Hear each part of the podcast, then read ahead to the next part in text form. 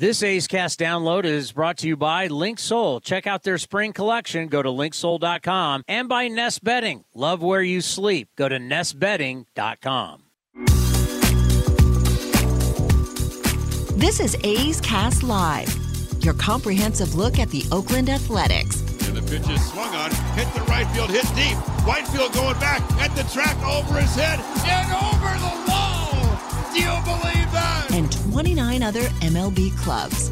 Ramirez with a drive to deep right, away back, gone. Go hey, hits a bomb out there by the Rocks. And boy, oh boy, this third inning is now showtime. It is a Judgian blast. All rise. Here comes the judge. Join us as we take you inside the baseball universe from humidors to spin rates to game changing moments. We have you covered. Spend your afternoon with us next from the town, only on A's Cast Live. Here's Chris Townsend. Happy Monday to everybody, and welcome to another edition of A's Cast Live. Hope everybody is doing well. All right, let's fix this. How do I turn my mic up and not be distorted to the folks? Yes, that, yes, yes, there we go. There we go.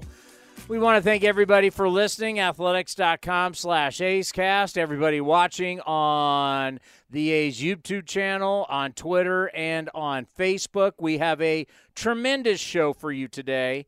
We will start the show to be, today about how something happened on MLB Network, and it's a blast from the past, and I can't tell you how it made me feel. Almost made me feel vindicated because I didn't quite have the knowledge then that I have now. A lot has changed. And I think everybody's going to know if you're if you're a A's fan who's been with us for many many years, you're going to understand what we're going to be talking about first. But before we do that, Joon Lee from ESPN is going to be here at 4:30. I can't remember. Is he ba- he's from Boston, based in New York, or he's Yes. from New York, based in Boston? I believe it's ba- from Boston, based in New York. A lot going on. The Mets, your Mets, have starting to win a little bit. Uh, well, I wanted them for the Padres. Not They're looking not booing. Verlander anymore. Yeah, he pitched well last night. What about the Padres? Uh, they're uh, they stink.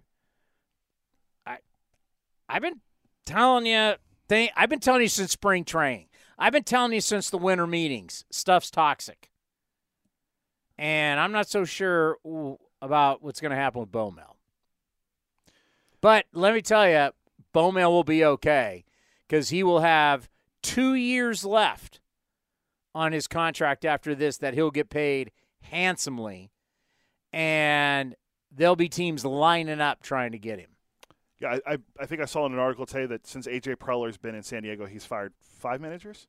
Oh, it's a bunch of dudes. Jayce Tingler. Tingler, Bob, uh, Bud Black, uh, Andy Green. Forgot about Buddy Black. Um, He's Preller has been there a long Yeah. time. there was an interim guy that he fired. He's been allowed to like like nobody would have this many decisions and failures and how this guy has been able to continue to run the Padres is crazy. So Joon Lee will be here at 4:30. Ryan Divish from the Seattle Times, who gave us one of the great nicknames in the history of A's Cast when talking about Jarred Kelenic was Kelenic, right? Uh, yes, it was Jarred Kelenic. described him as a Scottsdale bro. Now, if you haven't been to downtown Scottsdale and you haven't seen the nightlife in downtown Scottsdale, you may not know what a Scottsdale bro is. he still looks like one of those Scottsdale bros that's over here down in the valley. So, if you have been out like we have been many of times in downtown Scottsdale during spring training, uh, I got a few times in Arizona also uh, for Arizona Cardinal games. You know exactly what a Scottsdale bro looks like.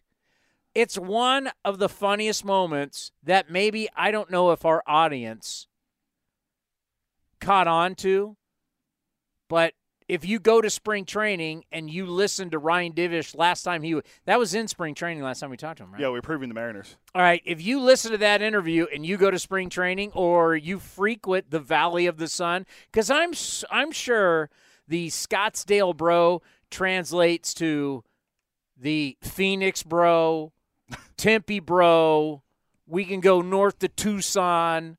I got a feeling the Arizona bro. It's kind of like um, What about Glendale? I don't. You know what? That's the home of Vince Cotroneo. I don't know Glendale. I thought it was Gilbert. Oh, that's Gil- Gilbert. Yeah, that is right. Oh, Glendale, there's nothing. There's just a. All I know is I've done. I know Gilbert, bro. His name's Dominic Cotroneo. I've I've worked Raider Cardinal games. That's out in Glendale, and that stadium you drive out there. So when you're driving Glendale, Arizona, and you see what's the name of their football stadium called? State Farm something. Stadium. So when you're driving in on the buses, it's just like this huge stadium in the middle of nowhere. Don't they roll the grass in and out? Yeah. There's there's nothing going on, by the way. And then they open up the they open up the roof and they play the dun dun dun dun, and everybody watches the roof open up.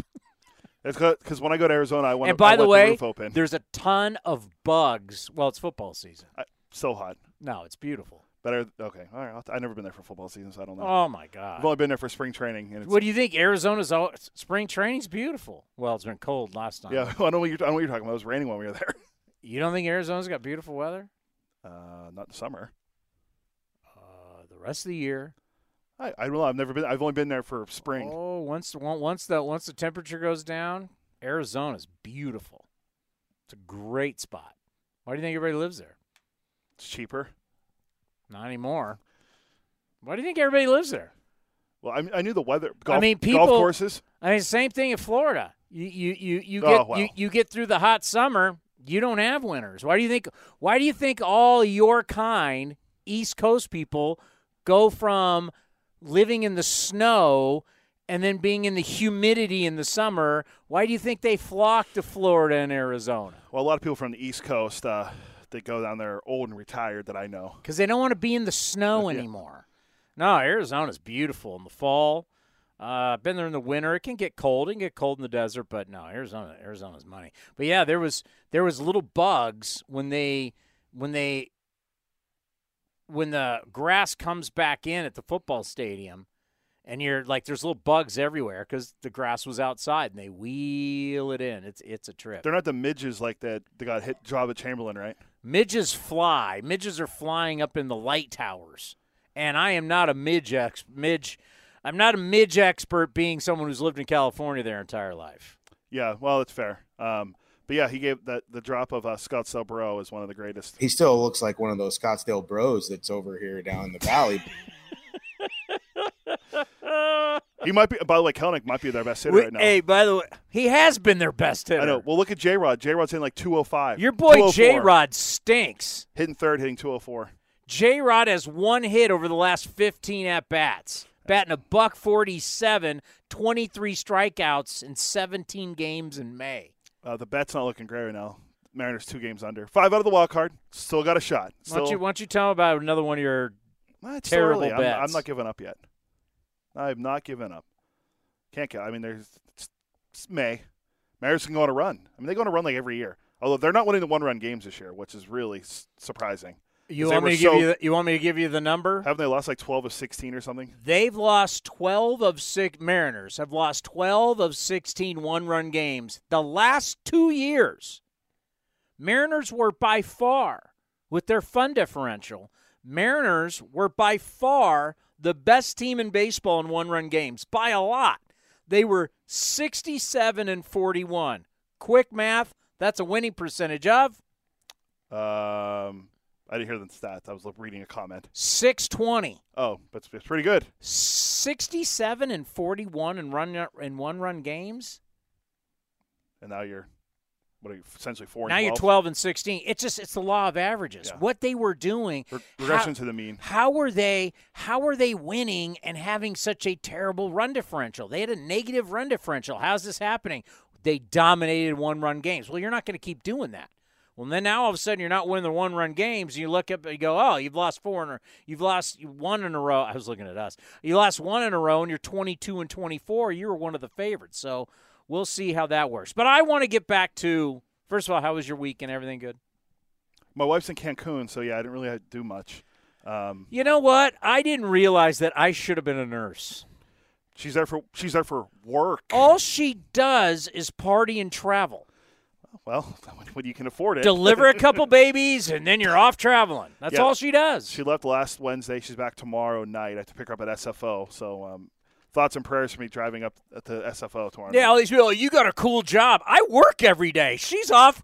Oh, she's going to Cal Poly. Oh, she's going to San Luis Obispo. Oh, she's going to Cancun. I mean, what a life she lives. She was supposed to go to New Orleans, I think, uh, in June, but she ended up not going for a work conference. Should have been a Yeah, nurse. there's like four or five nurses from the Guaranteed work. won't won't tell you what Kaiser she works at, but it's here in the South Bay somewhere. Um, there's a few of the nurses. So I'm like, who's delivering babies? It's it's it's a great gig, man. They work what four days off, three days. Uh, yeah, my wife works a lot of overtime and a lot of like 16 hour Well, shifts. that's a, they. That's, that's your her own- choice. That's your choice. yes. Her, I think her standard shift is three days a week. Actually, I. how about yours? Besides work, What? How was your weekend? Nobody cares. All righty, I worked. PGA Championship. I yeah. I, Michael Block I watched that hole in one as I was live on the air. You know where I was this weekend? in here. I was right here. See this? This is where I was this weekend. Watching A's baseball It was great. It was great. It's great. You know, you know, just getting better. Just getting Hey, Seth Brown's back. Jordan Diaz is sent down. I'm going to ask this question because you know what? Not everybody can be honest with you.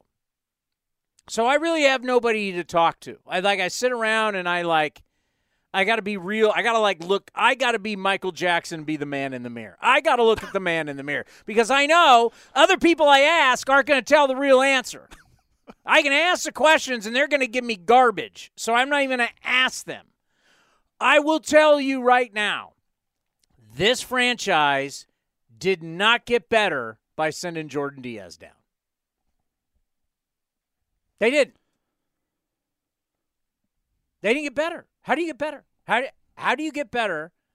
Jordan Diaz is figuring out how to hit. He's figuring out how to play second. He's figuring out how to play. He's he's what 14 years old. How old is he now? 22. I think he's 22. Yeah, 14. Jordan Diaz going down to AAA did not make this organization better. Yeah, 22. And you know what? I can't ask my colleagues about it. Well, you're bringing Seth Brown back, and Seth Brown, blah, blah. Oh, Seth Brown's back. He was in 200 before he got hurt. Um, we're 10 and 38. Seth Brown's going to, all of a sudden, we're now going to get to 500 and be in this thing? Season saved. Season saved? I said I don't want to see any of the young guys go down. I don't want to see it. I don't care. I don't care unless you got Babe freaking Ruth or Shohei Ohtani coming up. I don't want to see anything. I I know Seth Brown has to come back. That's how the business works. Get rid of somebody else. Yeah, I, I thought I was worried that it was if it wasn't Jordan Diaz, it was going to be JJ Bleday. That'd be another one. But but Both young guys. Yeah, I I don't know how this organization got better sending sending him down. I don't think any I don't think anyone will give you an honest answer. I think people lie to you and oh well, you know, it's uh it's it's it's you know, Seth Brown, he's a leader. He Seth Brown, I love Seth Brown to death. Great guy. Good to have him back, no question. But this organization didn't get better with Seth Brown coming up because this year is a wash your your your team gets better by a guy like Jordan Diaz in the next couple of years being a good player.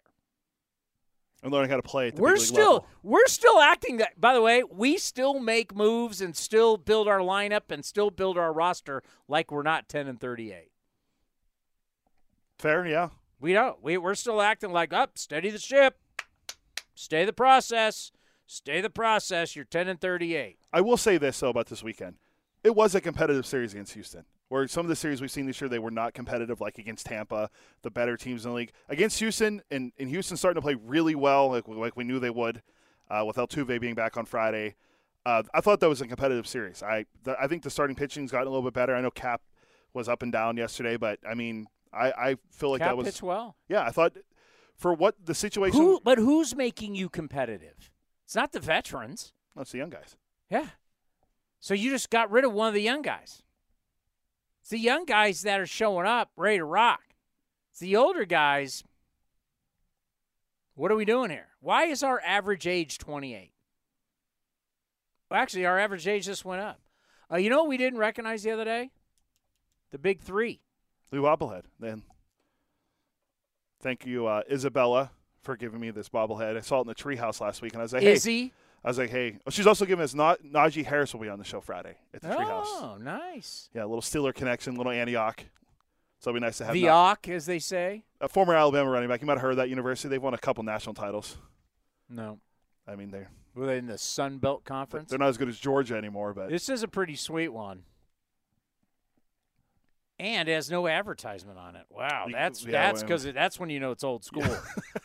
There's no Chevron or well, the other one's got some type of does advertisement. Kotsay on have one? I don't think Kotsay does. No, no, Disney. no. Well, you know, once it's Star Wars related, it's that's an Take it off. I dare you. Take it off. All right. Um, folks, I was sitting on my couch today with my dog, and I was watching MLB Now, and they started the show with Joey Gallo. And I know you don't care, and neither do I. But they showed a graphic, and it's literally a graphic that made me so excited. I jumped up and my dog freaked out and I immediately contacted Cody. I've been vindicated. It is a pic so I took a picture of the graphic. I don't know if you're going to be able to see it. Hopefully you will. Can you see it, Cody? Uh, yeah, I, I mean, kinda. It's hard because. All right, the- so it's a picture that has Joey Gallo, Miguel Sano, Aaron Judge, Russell Branyan, Russell Branyan. and one other player. It's the career three true outcome leaders since 1900. That, my friends, I'm not a data analyst. I'm not a data expert. I did not graduate with a degree in economics. I'm a proud San Jose State graduate with a radio, television, and film degree. By the way, renewed my season tickets. Um, go Spartans. By the way, a female Spartan, I can't remember her name. She's in second place right now for the uh, national championship in golf. Oh, they have they have a good She's trailing a she's trailing a girl from USC. uh, shocker, but, they, but San Jose State has a good golf program. Not to go off track, but they We have a great. We've won yeah. national championships in, in women's golf. So we got a female Spartan going for the national title. All right. Three true outcomes: home run, strikeout, walk. It's awful. It literally started destroying our game. It something happened, and we're the A's are are, are partly to blame. You know, we, we you know we were smarter than everybody else. So, you know, you know, we're, we're we're we're we're we're turning we're turning the casino on it. What what was this saying? We're not Returning the odds on the casino. turning the odds of the casino. Thank you. We're we're like card counter. Money ball, money ball. Moneyball was on this weekend, so it was fitting. We just want guys to get on base. Do I care how they get on base? Just do they get on base? Do they get on base and do they hit home runs? He gets on base. and you you started like trying to find these guys and the game started morphing into this less athletic less productive.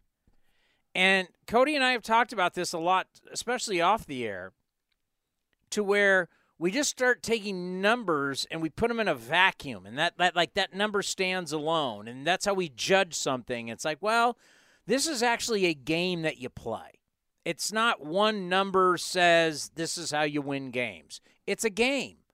You mentioned the PGA Championship. Some of the biggest shots in the PGA Championship over four days are small putts and small chips. While everybody talks about launch angle and how you hit it, do you hit a draw? Do you hit a fade? How do you, you know, how do you hit your long irons? It's the shortest shots because you're playing a game. Those are the shots that matter the most. And I used to get into it with people because now, after Moneyball, our fans all thought they were sabermetricians.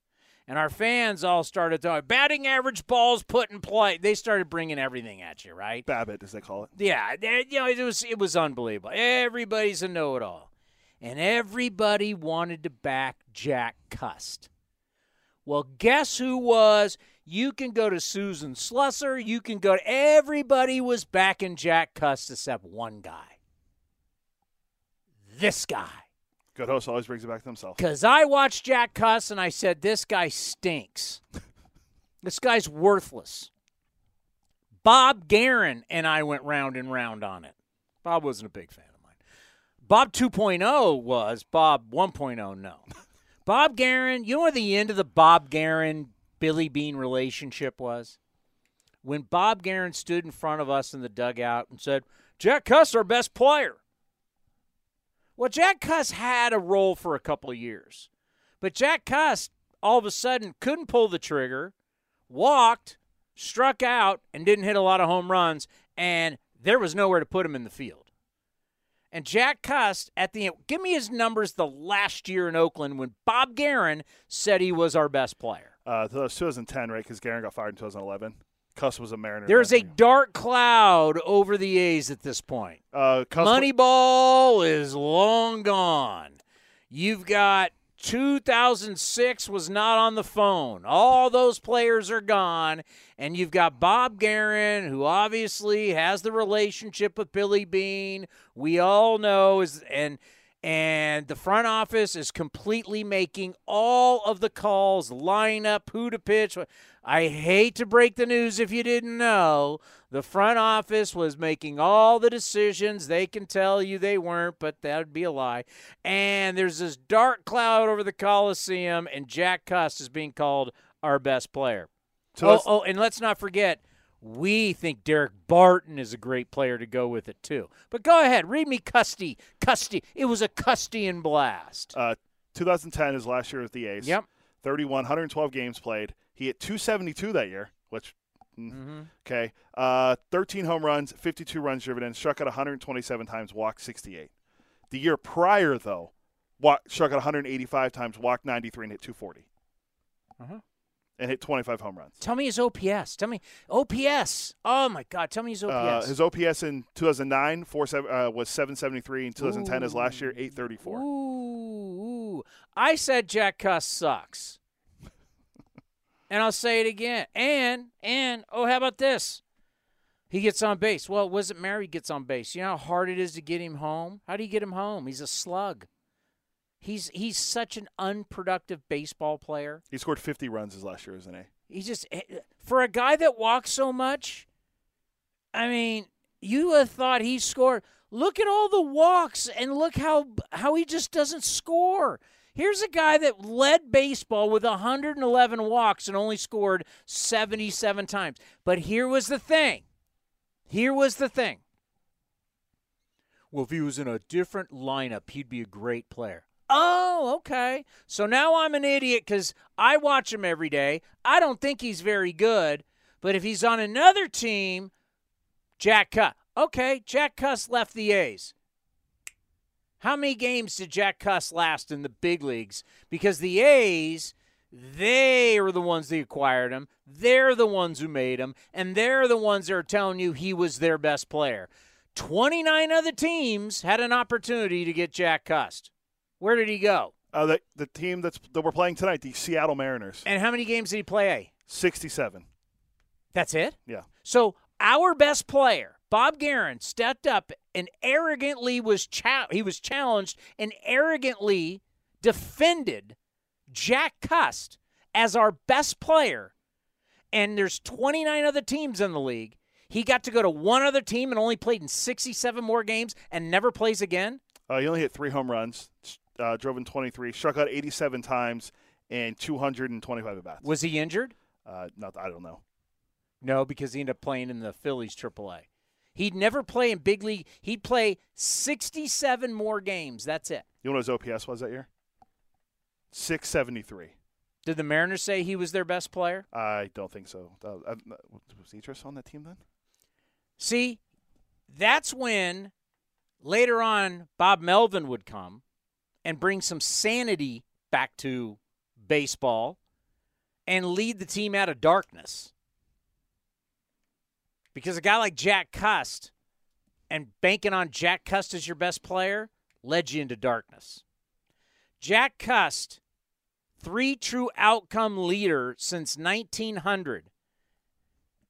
1900. It goes Joey Gallo, 58.3%, Miguel Sano, 58.3, Jack Cust at 53. Walk, strikeout, home run. And that's not a lot of home runs. He didn't hit that many home runs. I'm trying to. Uh, So, so if you remember back when you talk about being a productive player that helps you win games, it's a sport. Are do, does everything that you do help your team win? Clearly, that was not the case for Jack Cust, even though he was called our best player. They tried to sell Daric Barton as one of the best infielders in baseball. You want to talk about a dark time? he was in the motor trade, right? Yes. I mean, just think about this. These are people who are looking at you like you're a moron. You're, they're looking at you like, oh, what do you? Because none of us understand data. The data says Jack Cust is great. The data says Daric Barton is. Daric Barton left the A's at 28 years old. There's 29 other teams. Name me how many other teams Daric Barton played in the big leagues for when we were being sold that he's one of the best infielders in baseball. Uh, that'd be none. None. 29 other teams, no one ever brought him up to the big leagues again. No, and you mentioned the same year Cust as last year, 2010. Daric Barton that year walked 110 times, which led the league. He was in his prime. He's 28 years old. No one gave this guy who we did every we even forced him to start the playoff game against Detroit in game 1. And he booted some balls and then Melvin was like, "Not doing it." I mean, thank God for Melvin. Thank God. Melvin brought sanity back to the organization. You forgot to bring up the untouchable player. Oh my God! Oh, I can't believe you brought that up. Uh, I'll never forget the untouchable player. They were bringing him around. I was doing my talk show at 95.7 The Game. Uh, they contacted me because obviously the relationship was never good with 95.7 The Game. So I'm like, bring him in. I'll have him on my show because we were showcasing a player for the A's because there was one untouchable guy. Do you remember who that untouchable guy was, folks? Jemile Weeks. So, Cust is the best player. Daric Barton's one of the best infielders. And Jemile Weeks was untouchable. And yours truly always was like, I'm not buying it. I'm not buying it. I'm not buying it. And people criticized. That's fine. I'm having my day. To see this career three true outcomes because we didn't talk back when this was going on in Jack Cust. We didn't talk about three true outcomes. No. We didn't know about it yet. Yeah, that wasn't really a thing. That wasn't a thing at all. Like, if I would have had this ammunition, can you imagine what that would have done for me in, in, in talking with people? And because that was a that was a different era, man. That was when we. I don't even want to say that part of that was Jack Cust was when we were on originally on 860 when we had a booming 50,000 watt. I would have calls coming from all over Northern California, from from Sacramento all the way down to Stockton, all the way out to Fresno. We would have, I you know, our our radio signal shrunk over the years, especially when we went to FM. When we were on 860, the original in 2010, it was booming. You you would be shocked how many calls we were we were getting all the time, and I was fighting people all the time about it. I wish I would have had this in. Jack Cust is one of the worst strikeout, walk, and occasional home run hitters we've ever seen in the history of the game. Who can't run or play defense or throw. But what could he do? I kind of got on yeah, base. Yeah, I know. I mean, I, I'm just. I'm, he's not a winning player. He's not a good player. He was not a good player. the only guy there that's surprising, kinda, is Aaron Judge because he's such a good hitter now. Yeah, Aaron Judge is on, but he, he's the because Russell Branyan was a home run strikeout guy. But these are guys. But the thing about Aaron Judge, what puts him on this list, is that he hits so many home runs. Yeah, And he walks a lot, and he, he still strikes out a good a good amount. Give me his career average though. Um, That's the thing. It's like if you're not hitting home runs and you're just striking out. he's a career 284 hitter. yeah, I mean you can't even. Put, it's it, the fact that he's on this list is an anomaly. He walked 111 times last year, but he struck out 175. Oh, and he hit 62 home runs. Yeah. So Yeah. he led in two of the three. Jack Cust just strikes out and hits 24 home runs. And everybody's like, "Oh my God, he's a great player." and he walks. And it got to a point. Did I ever tell you the story about my uh, when my dad died? And we were having my dad's funeral, and so back in San Diego, and that night after the funeral, we took a bunch of our family to you know my parents were season ticket holders for the Padres, so uh, we took everybody all the family to a Padre game to celebrate my dad. Guess who they're playing? The yeah, oh the A's. The Seattle Mariners. Oh, I was gonna say that. Okay, that was my next guess. And guess who first at bat Oh, called third strike looking? Jack Cust. Jack Cust. I can't get away from this guy. I can't get away. I've like ripped this guy for all these years on post game, and now I'm my dad's funeral. I'm at like one of the lowest points of my life, and there's Jack Cust taking called third strike at Petco Park. I couldn't believe it. D- Is is Joon there? Yeah. Joon, welcome back to A's Cast Live. How are you? What's up? How's it going?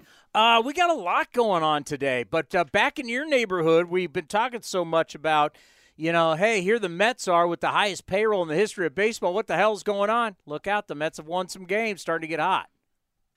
Yeah, it's kind of been an up and down season for both New York teams so far. I think falling slightly short of expectations. I think the turning point over the course of last week was Justin Verlander's first start at Citi Field, where he kind of disappointed. Uh, I think he gave up six runs that night. He basically said that he was surprised that the Mets were in the position that they were, given the talent on the roster and how well they performed last year. And I think in the days afterwards, Pete Alonso went on an absolute home run tear, uh, and that has kind of revitalized the energy in the clubhouse because you know, this was a group last year that really didn't go through a ton of adversity during the course of the regular season. Uh, they kind of smooth sailed, were just really, really good the entire year. Uh, obviously, until the postseason, they got eliminated by the, the Padres.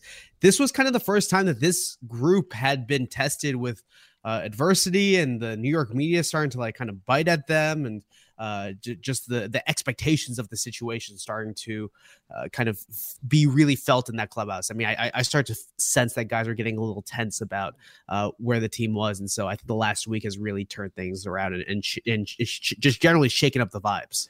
That's so interesting, isn't it? Because you're always fighting for the attention. You're the little brother. We understand what that's like with the San Francisco Giants. You always want to be that.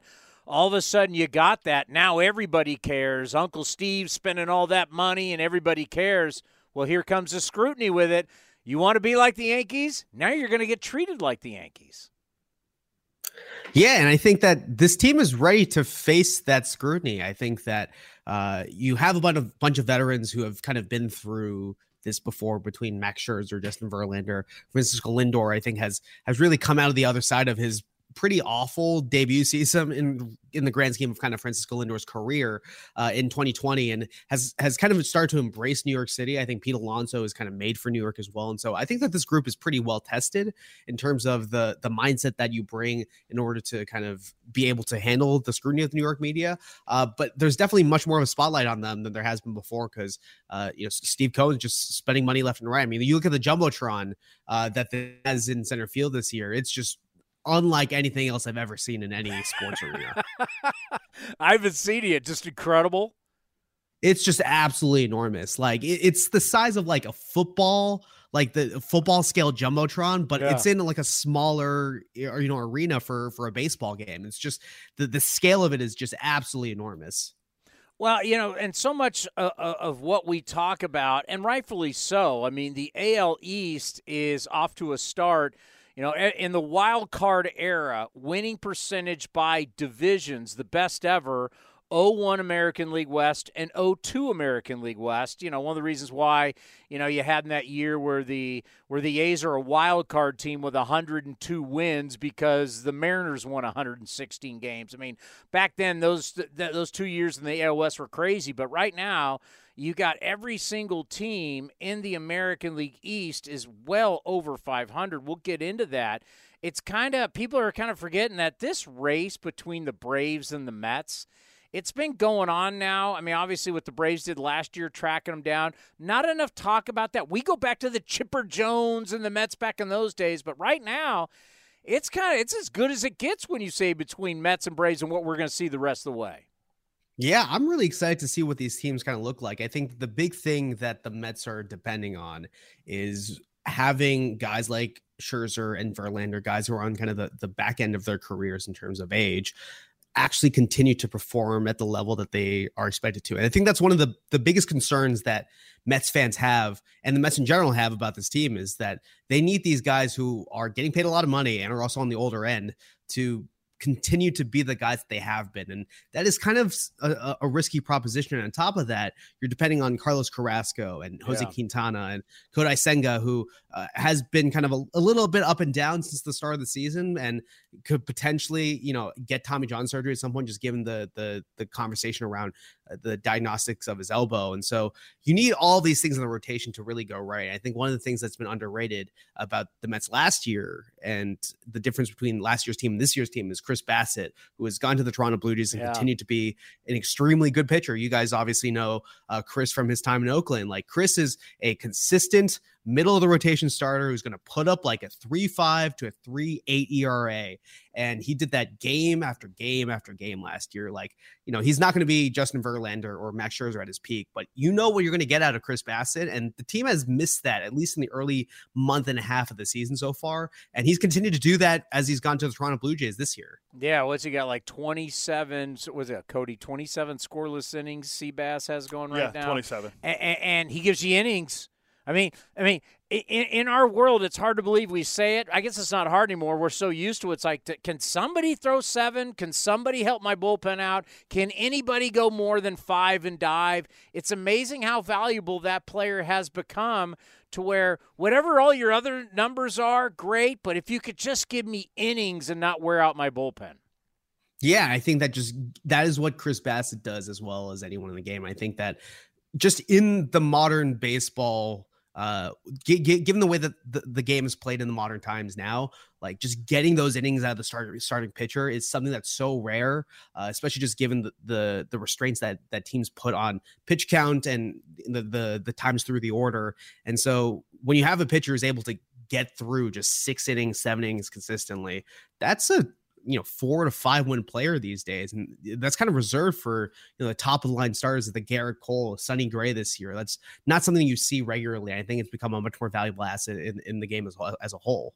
Do you remember when we sat down with you in San Diego at the winter meetings? We were all talking about this is about the shortstops and the shortstops years and money and all this stuff. I mean, the Correa thing last when we were sitting down, the Correa drama was just starting, right? We didn't realize yeah. how crazy it was going to be. And now you look at all these shortstops, and it's like, man, we talked a lot about these guys. Man, you want to talk about over promise, under deliver what have we learned about that whole shortstop class that we called the greatest of all time when we were at the winter meetings? I think it's still too early to say. I mean, we're six weeks into the year. Like for me, when I talk to people around the league, whether it's you know baseball operations exec- executives, agents, uh, the conversations that people have about you know teams six weeks in the year on May 22nd is we still don't really know how good any of these teams are. Like I think that it's going to take like another month to start to make judgments about you know how how well teams are going to project going into the playoffs but especially on these like 10 year contracts oh. it's like it's pretty hard to project um that being said like you know Xander Bogaerts, for example had an incredible like first four weeks of the season he struggled the last two weeks for me, I think it's a little too hard to make any sort of judgment. Like, is Xander Bogaerts going to pay off in the last like three to four years of that contract? No, probably not. Just given you know the aging coverage uh, curve of most of the shortstops and just you know top end contracts that that have been given out in the game over the course of the last two decades. Uh, but that's not what these teams are prioritizing through these contracts, and so uh, I still think it's a little bit too early to say. But I am really curious to like look back at this period in like eight years and see how many teams spent a ton of money and actually won a World Series because we've seen the San Diego Padres spend tons of money year after year after year, constantly winning the offseason. What do they have to show for it? Yeah, $863 million to free agents and contract extensions and they are 21 and 26, seven and a half games back. I mean, I hopefully will be, I may or may not, I may be retired by the time these contracts are up to be able to come back and look at them. But it, will be interesting. And I know you don't have the answer. I don't have the answer. But it's like, okay, you signed so and so for 11 years and you signed this guy for 10 years. How many years will the guy have to be pretty good to justify that contract? Because, as you just said, at least the last three years are going to be stinkers. So, how many years of the deal will have to be good to make it worth it? Oh man, I think it depends on a couple things. Like if if you don't win a World Series, you probably need more of those years. I think that's just how normally that's these equations point. go. Yeah, and so like if you're, you know, for I think back to the, my reference points are all Boston, growing up in Boston, but like you look at the JD Drew contract, yeah, and you know the Red Sox I think signed him for a five-year, seventy million dollar contract. JD Drew was awful for the last couple of years of that contract, but they won a World Series and he hit an enormous grand slam, and it, it kind of made it all worth it. John Lackey was awful for the first two years of that contract with the Red Sox. And these are shorter contracts than the contracts that were given out this past offseason. But I think that World Series thing is going to play a huge factor. And if we see a couple of teams win the World Series after having signed these big ticket free agents, uh, I think that the majority of them will probably think it's worth it in terms of uh, the contract length, especially just because when you win a World Series, the potential economic ripple effect that you have, not just on your team, but on the area around the stadium, on the city, all of that stuff is potentially enormous. And so I, I think a lot of these owners are viewing these as like not just investments in the team in the near term, but potential investments in, in the community as a whole, uh, especially in the San Diego area, where you know baseball has kind of been on the rise over the course of the last five years, and we've seen a, a more passionate Padres fandom uh, at the stadium and online in a way that I think we haven't seen before. Well, you know, going back to you growing up in Boston and just thinking about out here with the San Francisco Giants, when you have this run for X amount of years and you win X amount of World Series, yeah, you kind of forget who signed for what, who did what, how it is you're just going to remember, hey, Kevin Millar, World Series champion. Hey, Big Papi, Pedro Martinez, Kurt Shit. You, you know, out here, it's Buster Posey, it's Mad Bum, it's, you know, it's Hunter Pence in the speech. I mean, you, you don't care about the money. You don't care. But all of a sudden, if I look up at X amount of years and, you know, Trea Turner hasn't delivered anything, or Xander Bogaerts, or uh, Correa and the Minnesota Twins haven't won, you start to wonder, like, what do you really have to do to if you don't win a title? What do you have to do to live up to the contract? Dansby Swanson. I mean, name any of these guys. Yeah, I mean, I think it's it's a pretty tough proposition in terms of uh, getting the value back, and I think that's part of why uh, you know, some some teams are trying to take the complete opposite approach. Uh, I look at the Red Sox specifically, where they're kind of hesitant to give out that contract. But in terms of the mid tier contract, the Masataka Yoshida, uh, you know, the contracts in kind of that area, teams are some teams are, are kind of leaning harder in that direction because they see uh, a potential market inefficiency in, in the way that those players are valued versus the, the top end players at the you know the peak of the market. All right, let's go to your wheelhouse, the ALE. So everybody, because we're one of the first sacrificial lambs here for the Rays early in the season. The A's, they, just, they, they I, you guys are the sacrificial lambs for everybody. Yeah, here, let's be real. There's no doubt. Uh, so you know, we saw them and we are like, hey, Kevin Cash and the boys are legit. And everybody's like, oh, I don't know, they haven't played, but they're legit. They've got they're they they're fantastic. And then Yankees have had their issues with injuries. Where have we heard that before? Red Sox are playing better, I think, than what a lot of us thought because we didn't really know. Blue Jays, I would say, with their losing streak right now, are underperforming. And then all of a sudden, here are the Orioles in second place. Like, like the Orioles know, you know, everybody's always going to talk Yankees. Everybody's always going to talk Red Sox. I mean, here are the Orioles. I mean, it, this just looking at the AL East, it's so it's well. Here's what I want to get first with the AL East. I think it's going to be interesting is that they're not going to beat up on each other as much. They now get to go have the carnage outside the division, which will make their overall records very interesting. What are your thoughts on that? Yeah, I had a conversation with Bo Bichette when he was in New York, and he was just like, I'm so glad that we're not going to be back here until September because not having to beat up on the division rivals, especially when the division is this strong, yeah. is enormous for this eh, for the entire division and, and increases the chances of all these teams making the playoffs because instead of you know beating up on each other, you can beat up on the AL Central. I mean, you look at the Blue Jays right now. The Blue Jays are in last place in the AL East and they're tied with the Minnesota Twins for. Uh, they would, in theory, be tied for the Minnesota with the Minnesota Twins. I think for first place in the Central. Uh, that is how strong the AL East has been this year. And then you look at the Orioles specifically, like you mentioned. Adley Rutschman is going to get MVP MVP votes this season. And you look at that roster, uh, Cedric Mullins has had a bounce back year. Uh, you know, you have guys like Adam Frazier having good years. Jorge Mateo has having a really good year at shortstop. And then you look at Gunnar Henderson. Gunnar Henderson was kind of the unanimous almost rookie of the year pick by a lot of pundits before the season. He has 0.2 wins above replacement and is hitting below 200. So if Gunnar Henderson turns things around, this Orioles offense could be extremely dynamic. And I think on top of that, the rule changes have greatly benefited the Orioles because they have a roster that is able to take advantage of the speed between Mullins and and Mateo, who have just been, you know, among the league leaders in stolen bases this year. And then you look at the back of that Orioles bullpen. You have uh, Yennier Cano, who has been one of the best relievers in in all of baseball, uh, and, and, then you also have Felix Bautista, who's been a lot a lockdown closer over the course of the last two seasons those two elements between the offense kind of being more dynamic and Rutschman having an MVP type season so far, uh, I, I, think have kind of shaped the dynamic of the Orioles. And it's going to be really interesting to see how this team is going to approach the trade deadline because this is a franchise that has been willing to spend money in the past to get star players. You know, we remember the Miguel Tejada signing, obviously coming from uh, Oakland to to Baltimore. This this franchise has been willing to spend money in the past, and they've been waiting for the right moment. Are they going to spend money to to go out and get a, a, top line star to take this team over the top? Uh, because you know, once you get to the postseason, who knows whether or not uh, you know a- any team that gets to October, I think has a shot to, to win it all. Super producer Cody, Jorge Mateo was in what organization and could never make it to the big leagues and got shipped off? Uh, I believe it's the Oakland Athletics. Oh, Jorge Mateo. Couldn't use a guy like that right now playing shortstop every single day. Uh, heading out our way to the American League West. There's a team scoring a lot of runs. They spent a lot of money on pitching. You're not going to be shocked Verlander is on the D, on the IL. Um, the Rangers, though, are scoring a lot.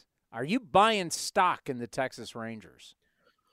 Oh man. Um I'm still concerned about building a rotation around Jacob DeGrom and needing to depend on that to get far in the postseason just because every single start in New York that Jacob DeGrom took over the last couple years, everyone is just holding their breath every single pitch, waiting for an injury to happen. every single yeah. every every single pitch, you would feel Citi Field get stressed over is this going to be the last pitch of Jacob DeGrom's season? Because that's just who he's been over the course of the last couple years. Like when he's on, he's obviously one of the most dominant pitchers that we've ever seen throw off a mound. Uh, and and when you're depending on you know Nathan Eovaldi's had an incredible start to the season. Uh, is that going to keep up? We've seen him kind of be up and down since he's uh, been traded to the Red Sox, uh, since he was traded to the Red Sox for the Rays a couple years ago. Uh, Marcus Semien's having an incredible season. I think that there's a lot of talent here. For me personally, like it's a little too early to declare the Rangers as a legitimate threat just because like I believe – too much in the Astros in that division, despite them having all the injuries to the pitching staff that they've had, uh, and, and and believe in in the Mariners uh, just kind of core talent, um, eventually uh, winning out. But obviously, we'll, we'll see. Great stuff as always. We appreciate it. We'll talk soon. You be well. Thanks for having me. Joon Lee does a great job. ESPN there in the Northeast. As he said, grew up in Boston, covering sports in New York, always interesting. And I said it yesterday on the post game show. I'll say it again today. Um, I think over the weekend, the A's can learn from what they saw. They can, you can learn from watching how the Astros conduct their business because they are by far, oh no, my my A's Cast sign. They are by far the best franchise.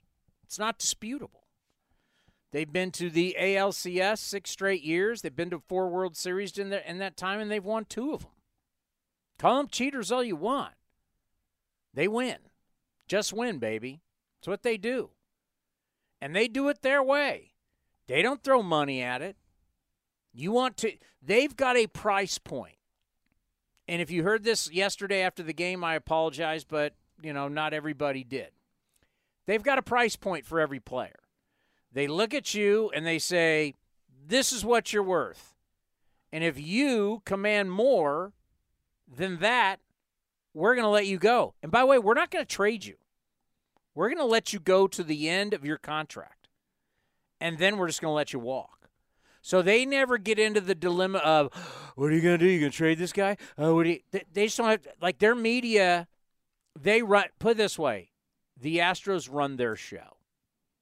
They're, they're running things down south, the Southwest. Nobody's harping on them. People are afraid of them because Jim Crane, the owner, the billionaire, is ruthless. He is ruthless on in his baseball business, and he is ruthless outside. I've told you I have a connection to Jim Crane, and I've heard stories. The man is ruthless, and people fear him. Whether it's right or wrong, it is what it is. And te- you know, you never you never hear people criticizing them how they do bit. They let Gerrit Cole walk. They let Carlos Correa walk. They Verlander. let they. Let, Oh, sorry. You you want to finish my thought? Oh, no, just, I was thinking of the players they let go. So they let these guys go, and people are like, oh, the ta- it's not the tanking. We've proved on here tanking. Now, that's not true. Some of the guys are from tanking, but a lot aren't. Anybody could add Ho- Jose Altuve. Anybody could add Yordan Alvarez. I mean, yesterday's guy, Framber Valdez, you know how much he signed for? Not much, and he was older. Take a guess. Uh, it was like a hundred thousand. Oh, not even close. Not even close. I mean, if you look at just looking at their Keep going. What do you think he signed for? thirty thousand.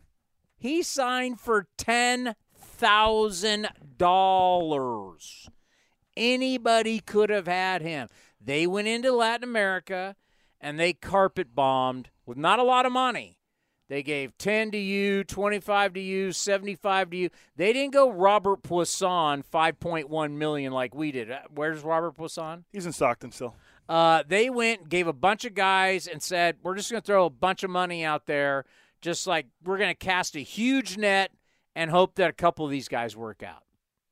Oh, it worked out. And a couple of these guys have worked out. I mean, half the rotation was built from the international market. Garcia, Valdez. Well, not anymore, Garcia, but yeah. yeah. Um, uh, Urquidy.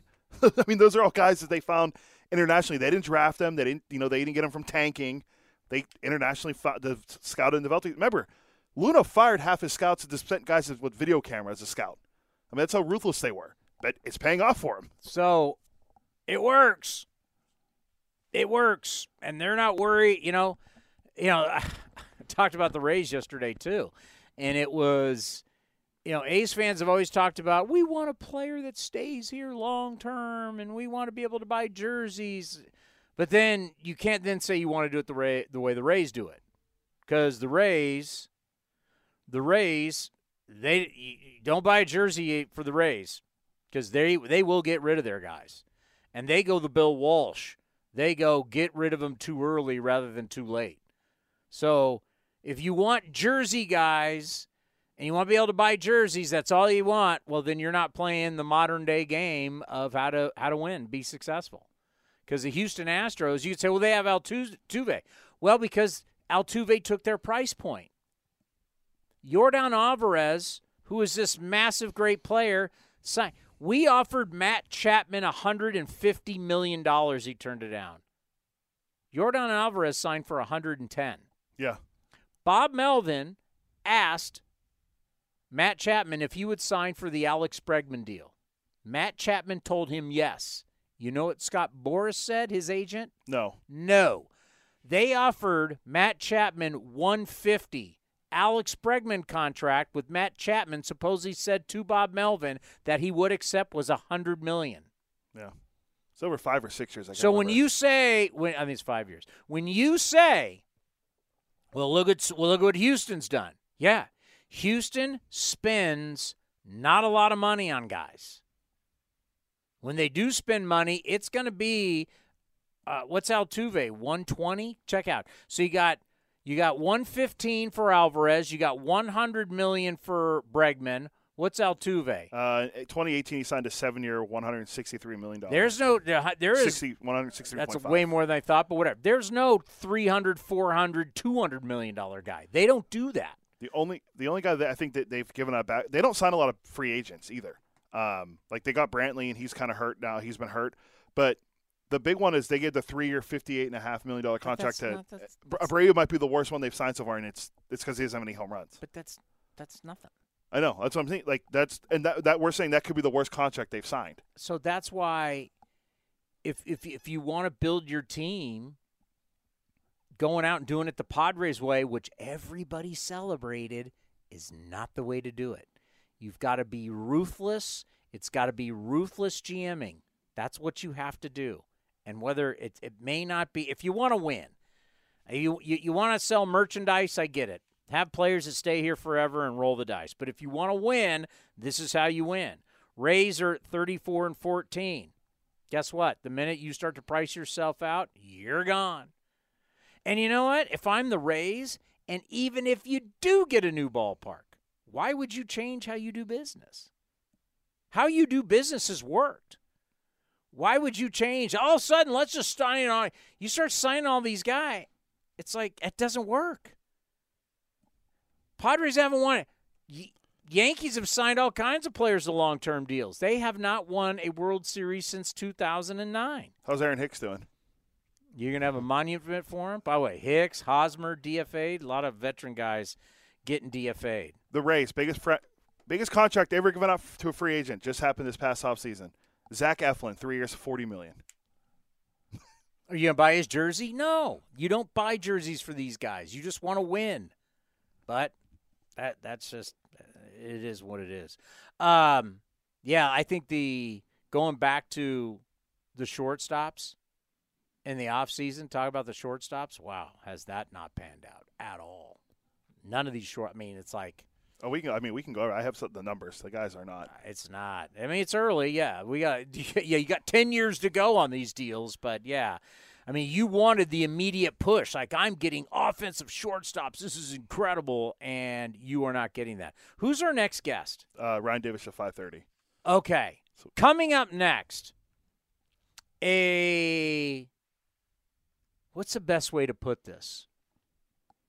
Answers to the questions of what happened with Madison Bumgarner. You can just look at the stats and you say, okay, I look at the stats, I get it. But there's an article right now in The Athletic that really tells you the story of what happened in the va- in the Valley of the Sun. And it is such an interesting read because it, it, it tells you, oh, I get it now. It's an oh, I get it now article. And it makes you realize if you're going to be one of the great ones in the history of the game, of any sport, there will be adjustments. There will be adjustments. The great ones make adjustments, and they make them from the moment they arrive to their very last game.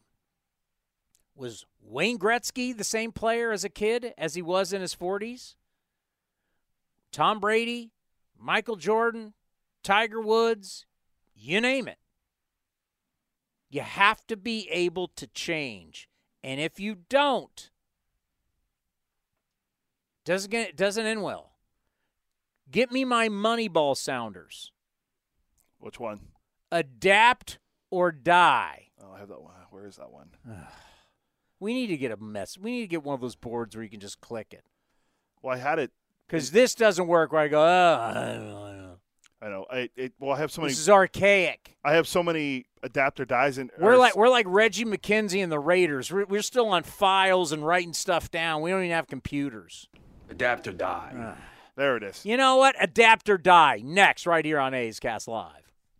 This is Chris Townsend. There are two things that are a must for me comfort and style. Whether I'm playing golf, going to dinner, I've got to have the right feel. That's why I've partnered with Linksoul, and you're going to love Linksoul. They have just released their new spring line, new fabrics for their polos, lightweight and perfect for technical performance. Linksoul also has new styles for their layers and hoodies with cool prints and seasonal colors. You know what they say in the big leagues look good, play good. Go to linksoul.com. That's linksoul.com. Streaming from the town, A's Cast Live continues with Chris Townsend.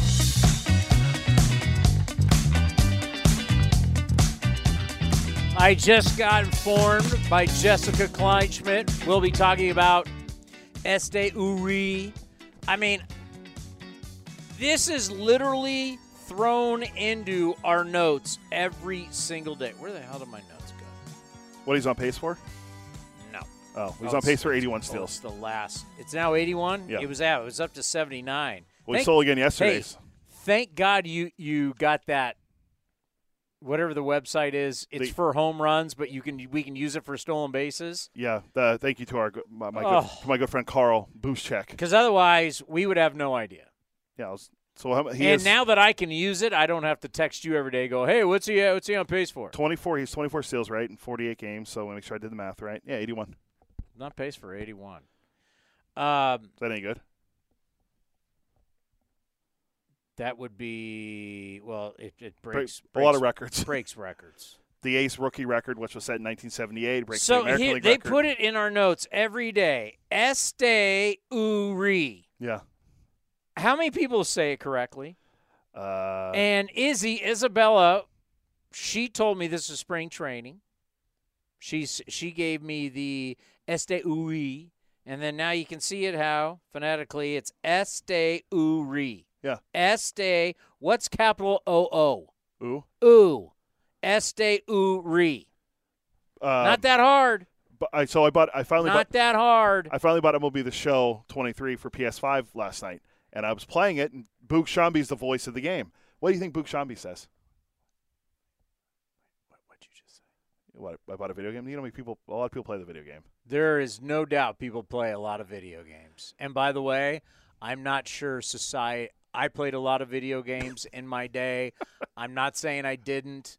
Uh, Tiger Woods golf is still one of my favorite. Madden. I'm the original Madden. My generation is. I mean, we went no, from your generation's Dungeons and Dragons. we did Atari and television that led to Sony PlayStation, which then led into you know whatever you guys got now. I PS5. get it, I get it, but just remember, you're 35 years old, Four. you're 34 years old, and you're talking about buying a.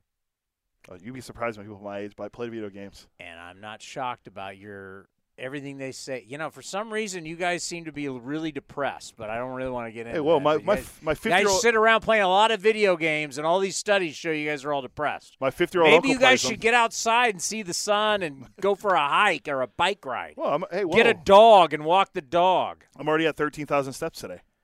Uh, but anyway, your generation, I'm telling you, all the studies on your generation are not positive. Book Shambi, you know what he calls him?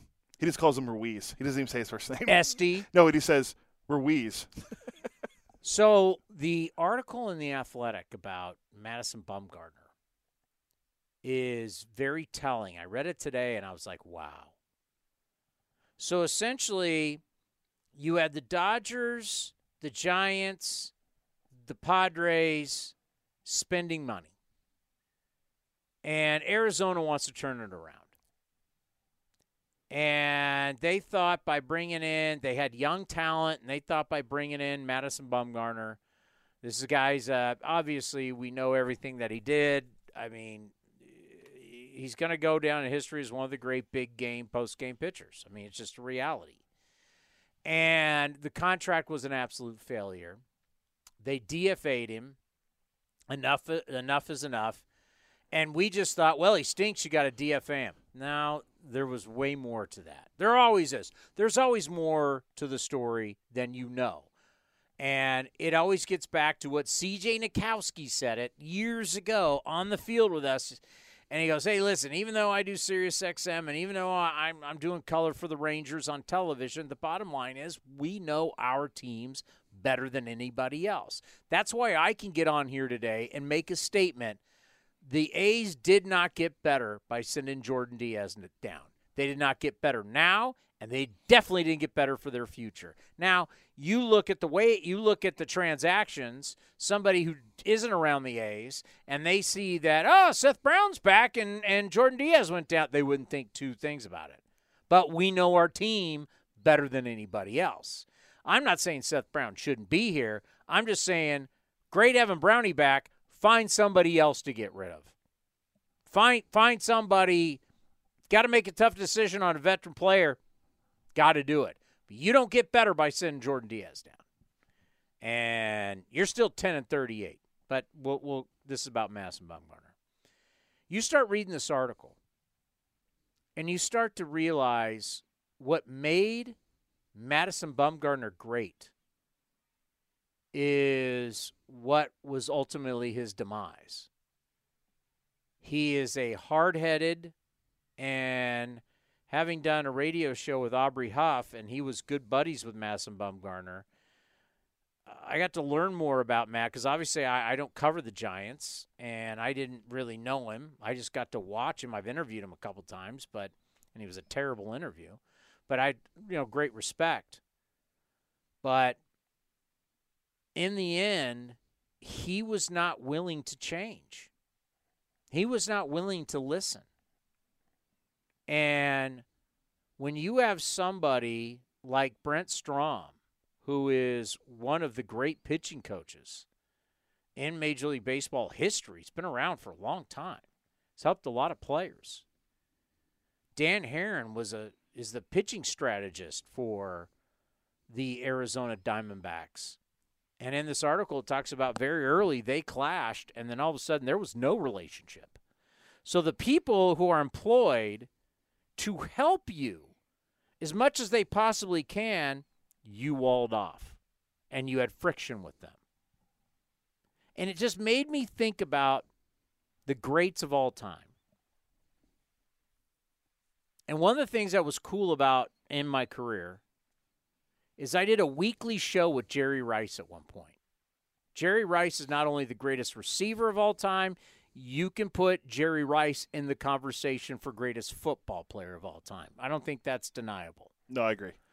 And Jerry Rice, in many shows, talked about what it was like for him to still perform in the end with the Raiders, where he was still a Pro Bowler. This is not young Jerry Rice with Joe Montana. This is not Jerry Rice in his prime with Joe Montana into Steve Young.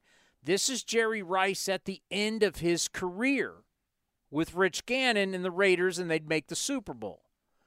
Jerry Rice had to change how he went about his game, his preparation, how he healed, how he did everything. He had to change. He got older, he had to adjust.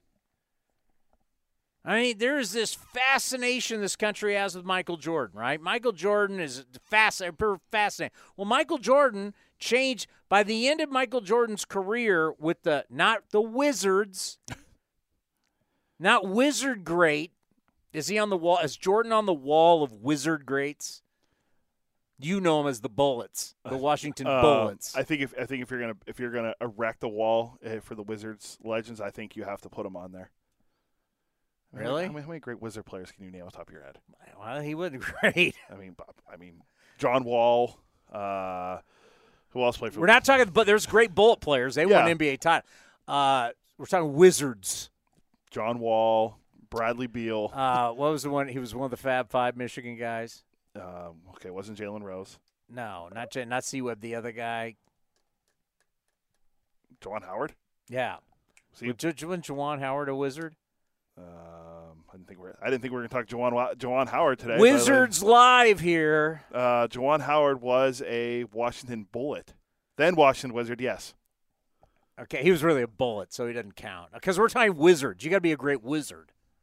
Anyway, you get where I'm saying. At the end of Jordan, you'll see statistically, Jordan shot more jumpers and started shooting further away Uh, Gilbert Arenas is another one. Gilbert Arenas. Well, was, someone someone put I I just typed in top the greatest Wizards players of all time because it was on my mind. Uh, Jordan is on the list. If you look at it, if you do a Google search, Jordan is on there next to Antawn Jamison, Warrior legend. don't make me. You already made me angry today, sending me the Giants wall of whatever it's called. What's it called? the Giants Wall of Fame. I had one of the best lines ever today. is he next to Bobby Estalella? You didn't even know who Bobby I, Estalella I didn't. is. No. Bobby, the nickname Bobby Chestalea. Then you had to show me. what Then I had to look it up. I, I I'm like, okay, he was. I think he was a Balco. It was a Balco client. Oh, I don't. Oh, it's, it's bold. I mean, with a chest like that, I, I- would I- I, would assume. it wasn't natural. Bobby Estalella was huge. But Well, anyway, we can tie back all in. right, 'cause- I, I, I'm, I'm now getting off track. well, we can tie back in because Mad Bum will probably be on the Wall of Fame at some point. There you see. That's how you bring it full yes, circle. yes, very good, very good, very good. Um, Tom Brady. I mean, th- think about Tom Brady and Peyton Manning are the only two quarterbacks that switched teams and won Super Bowls with different teams. Right? They're the only two. Yes. right? Now, not only are you taking, as LeBron once said, your talents to South Beach, but you've got to fit in. You got to fit in with the group. The group's got to fit you, and you've got to fit in. I'll tell you, a quarterback that switched teams and never fit in, and he was just going to do what he did was Brett Favre, and they won nothing. Vikings didn't win anything. Jets didn't win anything because it was just Brett Favre running around doing his stuff. You've got to fit in. Madison Bumgarner did not fit in, nor did he want to change. And we have all this data that's going, well, I can tell you, your ERA's eight. You got some issues. all right? But we have this data. He didn't want to hear it. He shunned him. He said, I don't even want to deal with you. I mean, pretty disrespectful. Dan Haren is not the ultra aggressive. And Brent Strom, I mean, Brent Strom has helped Verlander, Gerrit Cole, Zack Greinke. He has helped all these aging pitchers get better as they age. Oh, by the way, that Zach Gallen guy is pretty good for the Diamondbacks right now. Just saying. So eh, here you have Madison Bumgarner, who had a chance to be an all-time great. If he goes to Arizona and continues to throw the ball well, he's an all-time great. He's an he can be an all-time great. Clayton Kershaw is not the same pitcher, and they have actually shown on MLB now Clayton Kershaw lack of velocity and changed his game and kept his numbers the exact same as K's per nine. All this hadn't changed because he made the adjustment. Greatness makes adjustments. And Madison Bumgarner couldn't. And so after a while, they started to realize hey, listen, Dan Haren is the pitching strategist who helps the front office, who they're trying to do everything they can to make their guys better. He's not listening. Now, I want you to hear Torey Lovullo, manager of the Diamondbacks, former A, was re- recently on A's Cast Live. And I want to I want to play this for you the culture of what was going of what's going on in Arizona, who by the way, Arizona There's one, two out of three in Pittsburgh. you're, you Yeah, but, but but the game they lost, Gallen got beat up by the Bucks. His ERA still under three. Your Pirates are starting to implode. Uh, Arizona right now, 27 and 20 and just a game and a half back. So what they're doing is working. This is the culture. Matt, now I want you to picture Madison Bumgarner is in there. People like him. He's not a bad person, right? People like him, but he's basically saying, I don't want to hear from the pitching coach.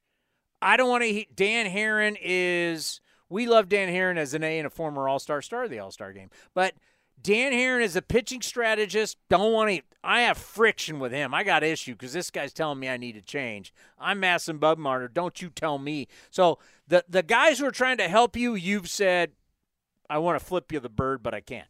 They flipped him the bird. He's flipped them the bird. But I want you to hear this is the culture of what they've built in Arizona. Here's the manager recently when the Snakes were in town on A's Cast Live, our good friend, Torey Lovullo. Uh, I, I think when you go out there and, and it's a cohesive unit and they believe in the same thing, and culture is really about bringing people together for one common one common reason, and that's to go out and win baseball games and, and just push forward daily. So um, it's like starting a new business, right? You take a chance and you, you do things and say things, and you wonder how somebody's going to respond to it. You back it up with some some good thoughts or ideas, and the next you know he's talking about it, and that's kind of what what's going on. You know, we we have a couple words in our culture that you don't use every day. It's love, trust, commitment, and effort. Um, you use you say love in the in sports, it throws people off. But you know, I was watching the Super Bowl when the Rams won the Super Bowl a couple years ago. Every single player, uh, I think McVay was mic'd up. They went up to him, hugged him, and said, "I love you, coach. I I really love you." And I think that's where it starts with us. When you when you talk about building something special, it's got to be really deep inside of the heart.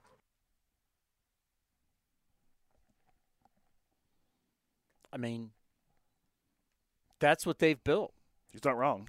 And once again, they're 27 and 20.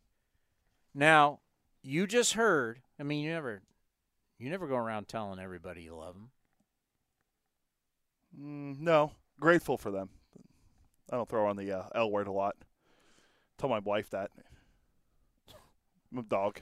How, how do you tell your wife that when she's in Cancun? That's true. Yeah, it's a lot of text messages. I love you, and then she just sends back a, her with a drink, and I'm like, oh, so you don't love me back, huh? Here I am grinding every day, and you're on a beach. I love your wife. That's great. I love you. I miss you. Here's a pina colada. this sucker's back home doing A's cast, and I'm on the beach in Cancun. Good for her. She delivers babies, which is a really stressful job. Yeah. Well, I mean, what we're doing is not. No. And we could talk about the 10 and 38 and all this stuff. Come on. You don't see blood at work. No. You don't see babies. You don't. And, and as somebody who had uh, twins, and a lot of people didn't think they were going to survive the birth, and I know what. Put it this way: when my kids were born, it was like a movie scene. There was all these specialists because there was stuff that was going wrong, and they thought, I mean, we, yeah, oh my God, I, I could. It was a. People ask, why didn't you go again? What? I was just thankful I have two that are alive and healthy because they didn't. They thought something was real. sh- My oh, I didn't want to get it. But so what your wife does, she's a saint. So she can have all the margaritas she wants. Yeah. But back lo- to the uh, back to the L word. love. You know what? I'll tell. I'll tell Ray. Ray, you think Ray's listening? Uh, who's Ray? Oh, the Karate Kid, Ray. Yes, Karate Kid. Uh, he yeah, he probably he might be listening. I don't know if he's watching. Ray, I love you. Ray, I'm committed. I'm committed to A's Cast. You think you, you think Delaire is listening? He might be. If not, he goes back and watches, so you can tell him. That's true. Delaire Delaire will watch sometime tomorrow morning. Delaire, I love you. I've known Delaire a long time. Delaire is a great human being. Am I missing? Jessica Kleinschmidt, who I'll talk to you in X amount of time. I love you, Jessica Kleinschmidt. Uh, Ken Korach, how do you not love the voice of the Oakland A's?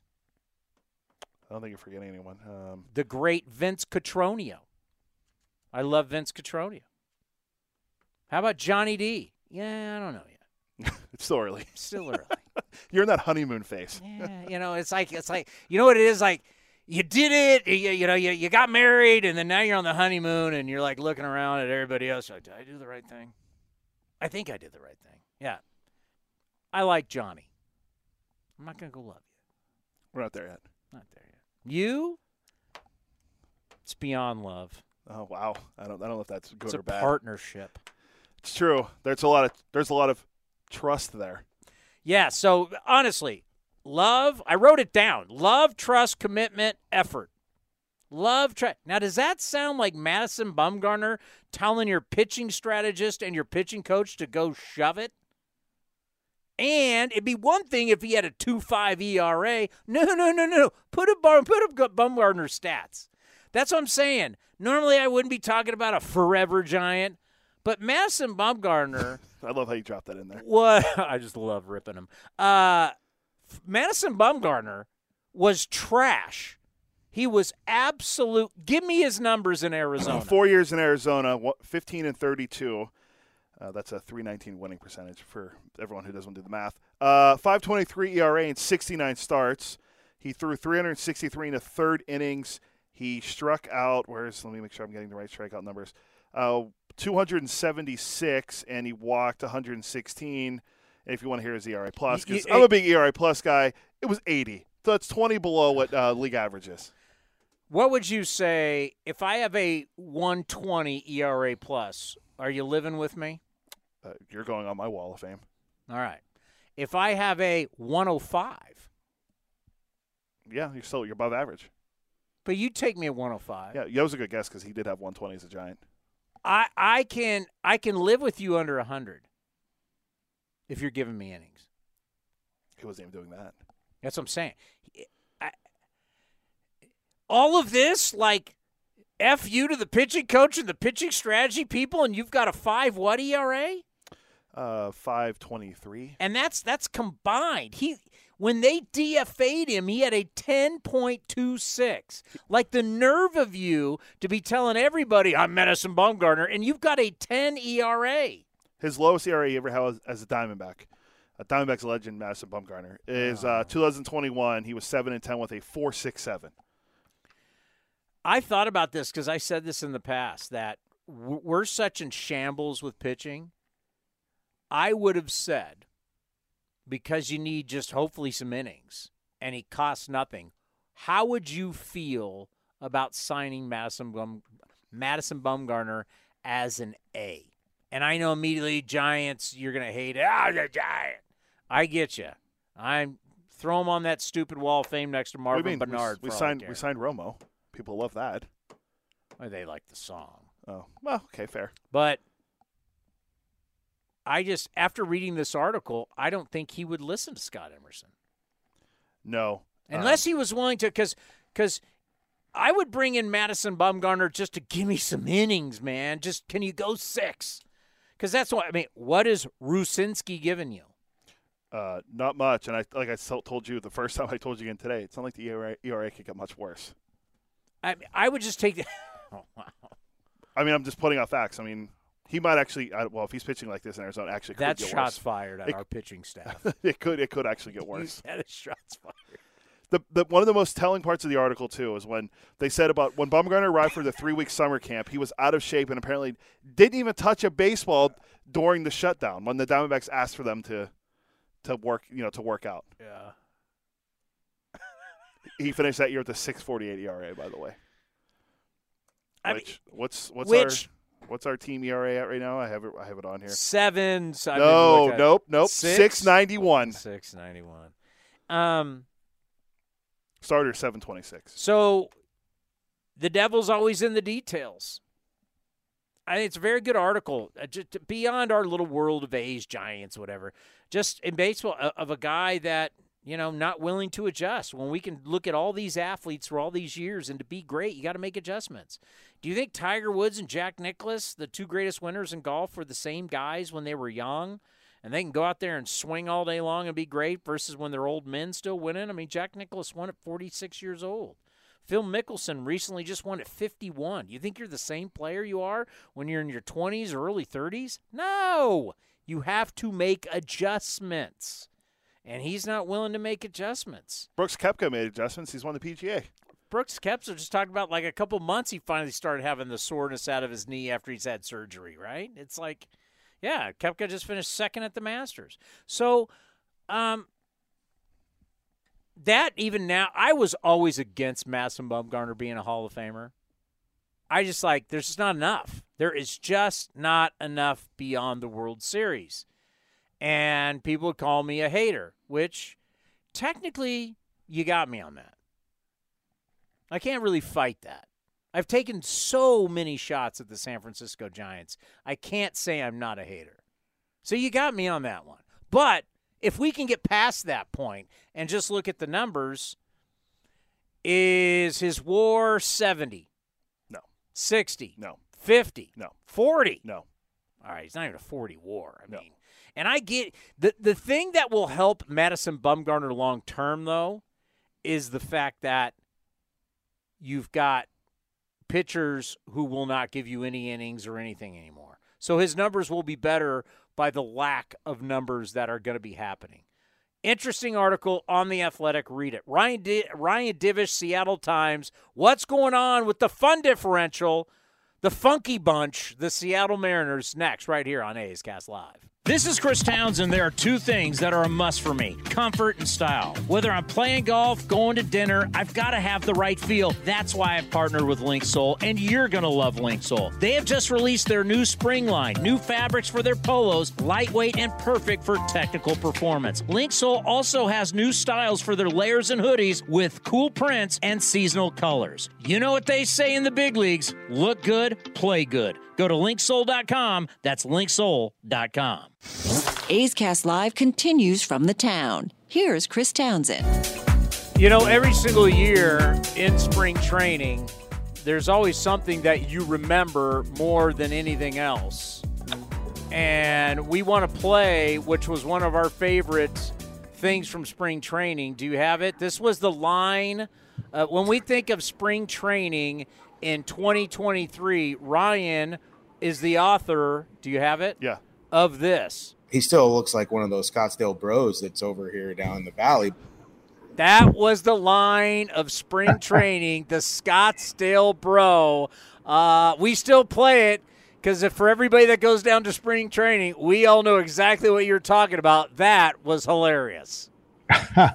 you, you know, it's pretty amazing that I've he still looks like a Scottsdale bro. I mean, he's got the spiked hair, the tips are frosted, wearing a tank top when it's only 50 degrees out. All he needs really is a tribal tattoo on his arm. And if he gets that, if he gets the tribal tattoo and then maybe like a yellow Jeep Wrangler, you know, big wheels, then then we all know for certain. And then we were then we were thinking about it. All all the different places we go out at night in spring training. It's like you could be a Tempe bro, you could be a Phoenix bro. Uh, they're they're they're pretty much all over the place. Well, you know, but if you go over to the West Valley, the West Valley bros are a lot different when you're over there in the Peoria, Glendale area. Fact. Th- those are bros you don't want to mess with. Like I had a running bet with uh, my buddy Matt Calkins, who was a columnist. One night we were at the old Salty Senorita in Peoria, and I said, Matt, whoever finds a woman without an exposed tattoo, the other one has to buy drinks. We never found one. People need to realize Padres and Mariners train out in Peoria, away from uh, a lot of us, but. Uh, uh, that was still one of the great lines. So, how's everything been going for you since we last talked? Um, you know, I'm covering a an underachieving team that's fans are turning into Lord of the Flies on my Twitter mentions every day. But other than that, it's great. You know, the perennial superstar is hitting about 211. Um, they're getting solid starting pitching and they can barely score runs. So, you know, all is not well in Mariners land, but it seems like this is what it, they do every year and now they're just waiting for that 14 game winning streak to pull themselves out of it and back into contention. You know, it's when Scott Servais said, "Hey, it's not about the run differential; it's the fun differential." well, one of the reasons why you could have a fun differential, just looking at the numbers in a two-year span, when you go 67 and 41 and run one and one run games, that is amazing but you're just not gonna you're not gonna keep that rolling. Now 12 and 16 in one run games. So just talk about how the close games haven't necessarily gone their way. Yeah, I mean they it hasn't been good. They have um they're they're just not a very good situational hitting team. That's their problem. They they are a terrible situational hitting team because they strike out with runners on base. They they they are probably I think they have the highest strikeout percentage of any team in baseball. They're probably second in total strikeouts, and they are just abysmal. I mean, like runner on third, less than two outs. It should be something you should do. You need to get the run in. They just don't. They strike out. They don't even put the ball in play, and it's it's been really aggravating for for fans and for Servais and those guys. I mean, they you know you look at you know the strikeout rates of Julio Rodriguez, Teoscar Hernandez, Eugenio Suarez uh, Cal Raleigh, they're all over almost 35%. I mean, that's just not sustainable. I mean, I understand that strikeouts aren't as bad as they used to be, but that that's just terrible. And they can't, that's why they're not winning. They strike out too much. They don't score enough runs because the pitching is really, really good. And the offense is not matched. And I, you know, when your superstar is, you know, two, hitting 211 and just hasn't really got on track and the guy you traded for in the offseason has really struggled as well. I mean, that that hurts you. You know, then you're relying on the Scottsdale bro and a couple other guys to carry you the whole time, and that's just not really what he's supposed to do. Hey, remember when we used to have the players put their nicknames on the Players Weekend? They'd have their Yeah. nicknames on there. That'd be like the greatest ever. Scottsdale Bro out in center field or left field. That'd be great. I mean, just just you know, he could be sponsored by White Claw and Axe Body Spray. Oh God, we're never gonna forget that.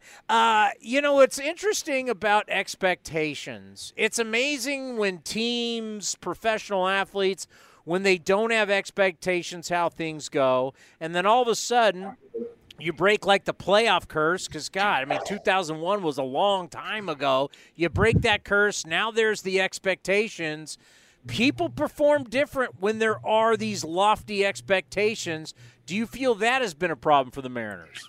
Uh, uh, yes and no. I mean, they had expectations last year because of what they did in 21, where they won 90 games, went into the last day of the season, and then you know they made the trade for trade for Winker and Suarez, and they did some stuff.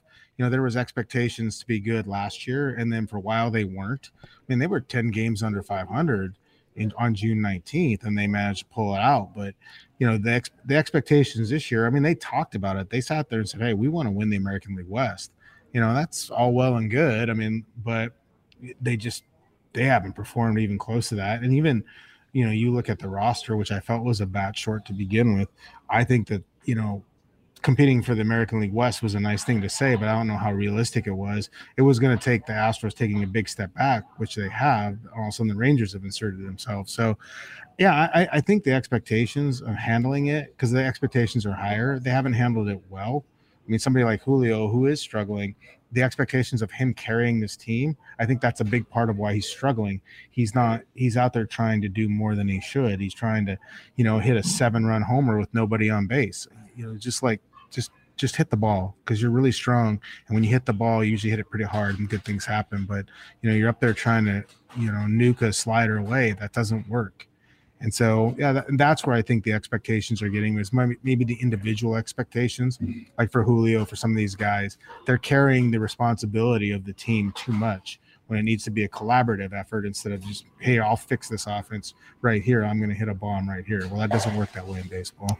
You know, I thought the Julio Rodriguez contract, I heard Jerry Dipoto on the front office on Sirius XM with Duquette and Bowden explain the contract, how he took parts of the Trout contract that he did in Anaheim and worked that into Julio's deal, and part of it is guaranteed, and there's all kinds of different escalators and everything. And the whole time I was thinking, did you really have to do it now? I mean, do you have to sign him to this deal now? Just when you think about the way this has started, he's got this long term deal, he's gotten off to a slow start. Just how, how do you view it now versus when he first got that contract? Uh, I mean, I think they felt like if they didn't do it now, they might not be able to get the chance. You know, what if this guy really blows up and then you don't get that chance? So I think that's part of the reason. You know, there was a window, he was receptive to it, so they tried to jump on it instead of just saying, okay, well, we'll wait, we'll wait and we'll wait and see his value increase more. I mean, hell, with what everybody, I mean, if if Brandon Brandon Nimmo's getting 160, I mean, like you know, Julio's was Julio going to get two years from now if he were to continue to put up the numbers he did last year. So it's like maybe pay what you can now, and in the end, that might look economical compared to what the salaries are going up to. You've gotten to see the AL West. What has shocked you the most? Um, yeah, I mean, I guess te- like Texas is pitching, they've been able to do it still. Like they have enough pitching. Like last year, if you got to their bullpen, you could beat them, even if like say, you know, it was the one day Jon Gray started and gave them a decent outing or whatever. They, you know, Dane Dunning has been really good this year. Like I don't know if that's sustainable, but you know they they've still managed to hit just they've hit a lot, but they have enough pitching to get through games and win them seven to five or seven to four. So, and then again, like everybody looks like a Cy Young against the Mariners right now. So I, I don't know. I, I think that's been pretty surprising, you know. And I, I just you know kind of always waiting for the perpetual fall off for the Angels. I mean, like you know the with Rendon being bad and, and other stuff, I, I kind of figured that's going to happen, but it hasn't yet. Maybe it will. But that, that's probably the most surprising thing. I mean, that I've seen so far. Yeah, and and even Geoff Blum, who does the color uh, color for TV for the Astros. He said, "Hey, listen, with the way they're kind of beat up, Altuve's out, Brantley's out, you know, no Verlander. You better get the Astros early." And he was Mm-hmm. right because now here comes the Houston Astros. Not surprised, are you?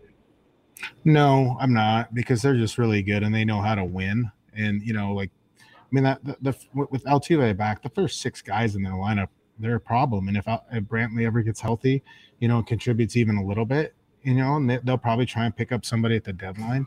So you're right, you needed to, you know, bank some wins and, and build up. And like Texas did it, they came out strong. The Mariners didn't. You know, the Angels came out okay, but like that's the thing you have because you don't have the head-to-head matchups anymore, and so it's it's a lot different. Um, yeah, I, I just think Houston knows how to win, and until somebody beats them, you can all sit there and say, "Oh yeah, we're coming after them," or they're going to take a step back. But nobody's proven that yet. You know, nobody's beaten them for the last few years, and it's hard to win in Houston too. The Mariners don't do a very good job of that, so. I, I- think they're going to be pretty solid. You know, you wonder though because like they're just they're running Framber Valdez and all those guys hard, and they pitch well into the offseason. We already saw the injuries. Will that happen? I, I guess now is Lance McCullers Jr. He just pitches in the postseason. He's out for most of the season, and he comes back and pitches in the postseason.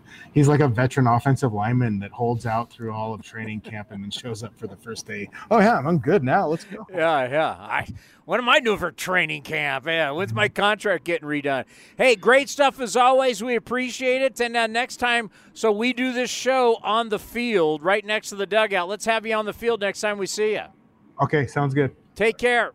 All right, see ya. Ryan Divish from the Seattle Times, always good. The author of The Scottsdale Bro. What was the thing you said about a yellow Jeep? When Got to have a yellow Jeep with the oversized tires. Jeep Wrangler. Got to have the uh, got to have the tattoo, if not a tribal tattoo. You got to have the frosted tips. got to have the frosted tips. Maybe you should get frosted tips. Pass. I'm not part of NSYNC or Backstreet Boys. I should get frosted tips. Uh, apparently, it's coming back. I'm seeing more people Frosted doing. tips are you know, back? Well, I mean, baggy jeans and all the stuff that was cool. That wasn't cool when I was 15, are now cool again. Maybe it's just me being old now. It's 20 years ago. I don't think I could ever have frosted tips. Uh, I don't know. No, I can't see it. No. I have never done anything to my hair. Now I will tell you, because I'm I'm as honest as honest.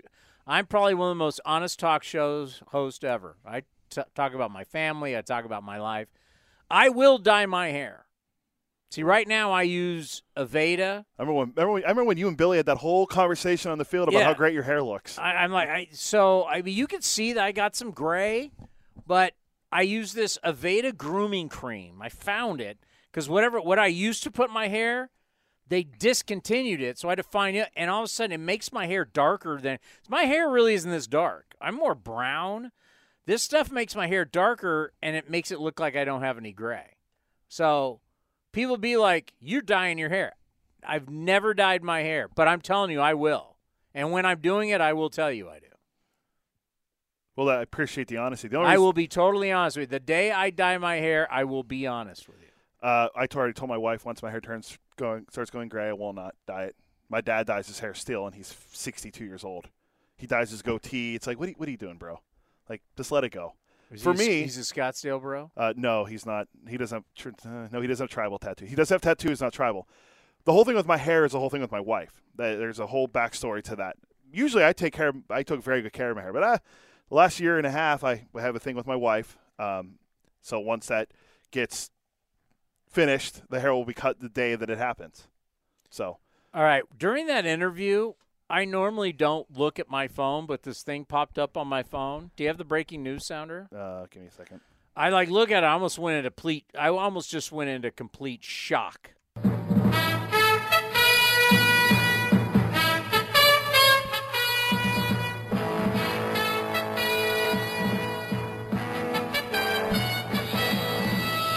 Live from the ABC Sports Desk in New York, I'm Chris Townsend. So the headline is Tom Brady, Raiders reach agreement. Oh, And all of a sudden I looked at I'm like, what? What? It's finally happening. Tom Brady to the Raiders. He couldn't stand Jimmy being there, huh? Minority ownership. So can't stand Jimmy being there, huh?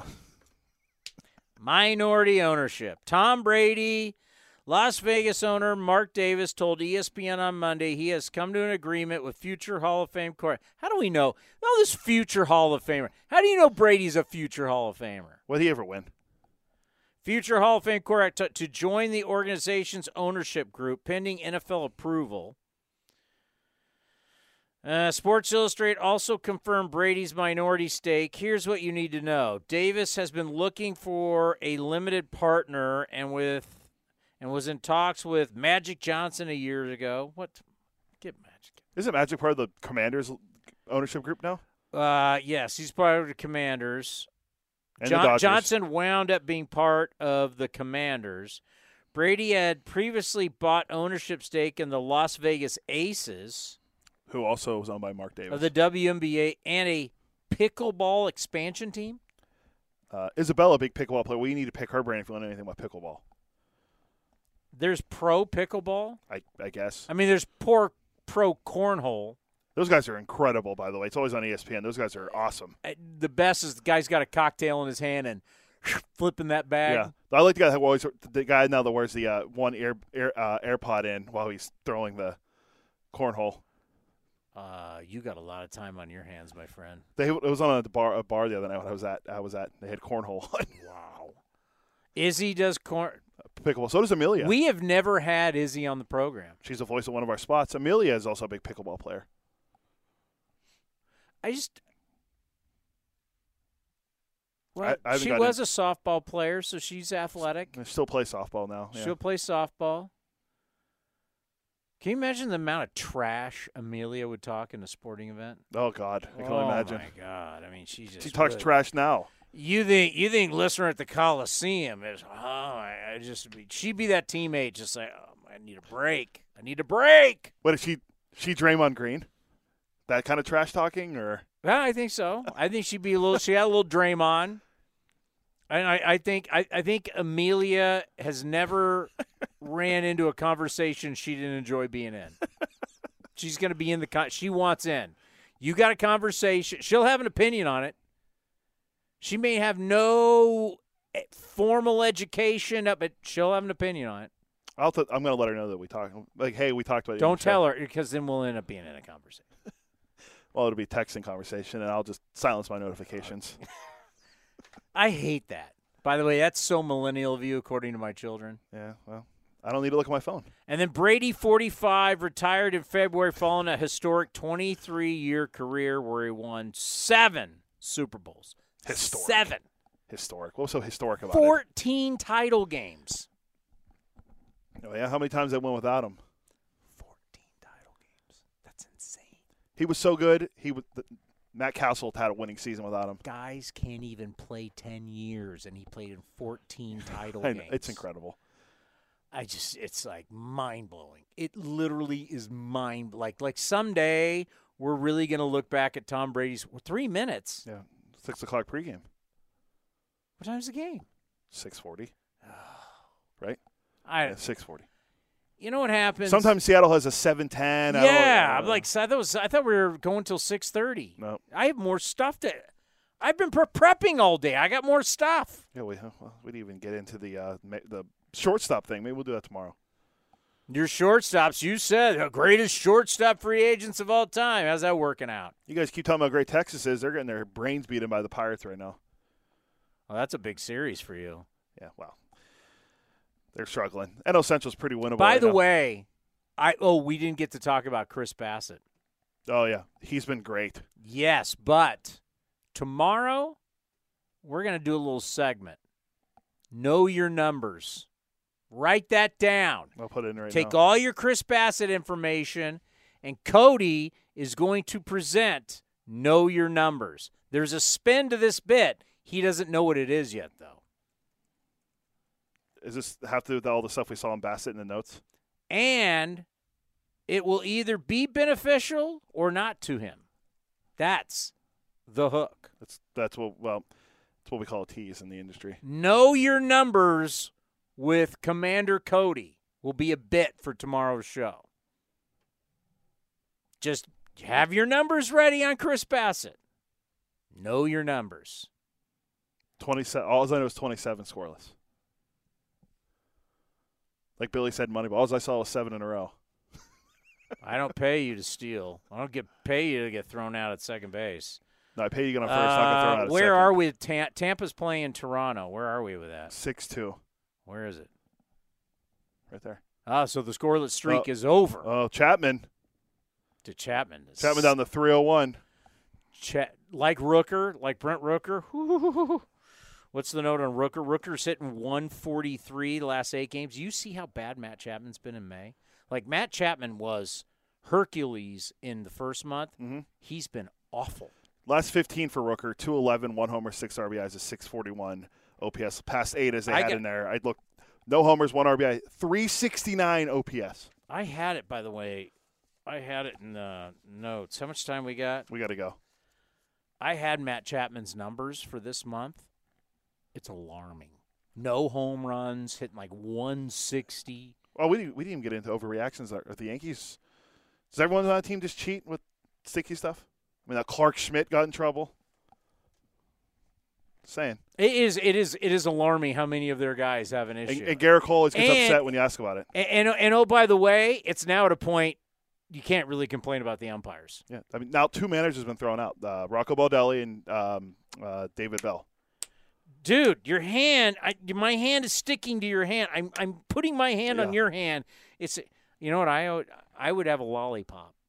Oh, yeah, we said that the, the other day. Remember how UL Washington for the can't this is really old school. UL Washington, the old Royals shortstop, played with a tooth toothpick. Shortstop Dusty Baker has a toothpick. Good. Well, yeah. I would have a lollipop, Rosie Ramon has a toothpick. Also, well, did but I would have a lollipop make your hands sticky. I know. as a pitcher and take it out and show me hit my hands. What would they do to that? Yeah. Well, It'd be like Garrett Gaylord Perry doing Patna. that. I would come out there with a lot. Does it say? Is there anything in the rule book that says I can't have a lollipop? uh, I don't. I don't know. The, I don't have the rule book. Have you ever held a lollipop before? Yes. How sticky are they? Uh, well, sticky and disgusting because it's inside from the inside of your mouth. But yes, it's your sticky. mouth. Yes, it's true. I lick. I I go like this to go to the ball. You put snot on the baseball. I mean, what if I was just out there with a lollipop sticking it on my hands? Is that illegal? Mm, oh, it's, we need a rules expert. I could have all the spider tack on my fingers. You know what? No, Eno Sarris will know. We'll ask him later this week. He don't know. Yeah. All righty, we want to thank our Scottsdale bro Ryan Divish from the Seattle Times, Joon Lee from ESPN. What do we got tomorrow? Uh, we're gonna have Scott Miller on tomorrow. Talk about your Padres. That's that's Ted Leitner's mm, Padres. That's true. Bob Melvin's Padres. They're terrible. All my friends back home, I'm just riding them, going, "Hey, I thought you got you got the World Series parade route ready with that 863." It's get the Padres. Mark my words, it's going to be document docu, documentaries are going to be done on how pathetic the spending, the guarantees. It's going to be a train wreck that we've never seen before. It's going to be worse than the Dodgers and Frank McCourt. Oh boy. All How right. about that? Well, I got to get out of here. Yeah, we got to go. Pre-game coming up next, right here. Thank you for watching A's Cast Live. Up next, A's Total Access, brought to you by Chevron. This is Chris Townsend. There are two things that are a must for me comfort and style. Whether I'm playing golf, going to dinner, I've got to have the right feel. That's why I've partnered with Linksoul, and you're going to love Linksoul. They have just released their new spring line, new fabrics for their polos, lightweight and perfect for technical performance. Linksoul also has new styles for their layers and hoodies with cool prints and seasonal colors. You know what they say in the big leagues look good, play good. Go to linksoul.com. That's linksoul.com. This has been a presentation of the Oakland Athletics.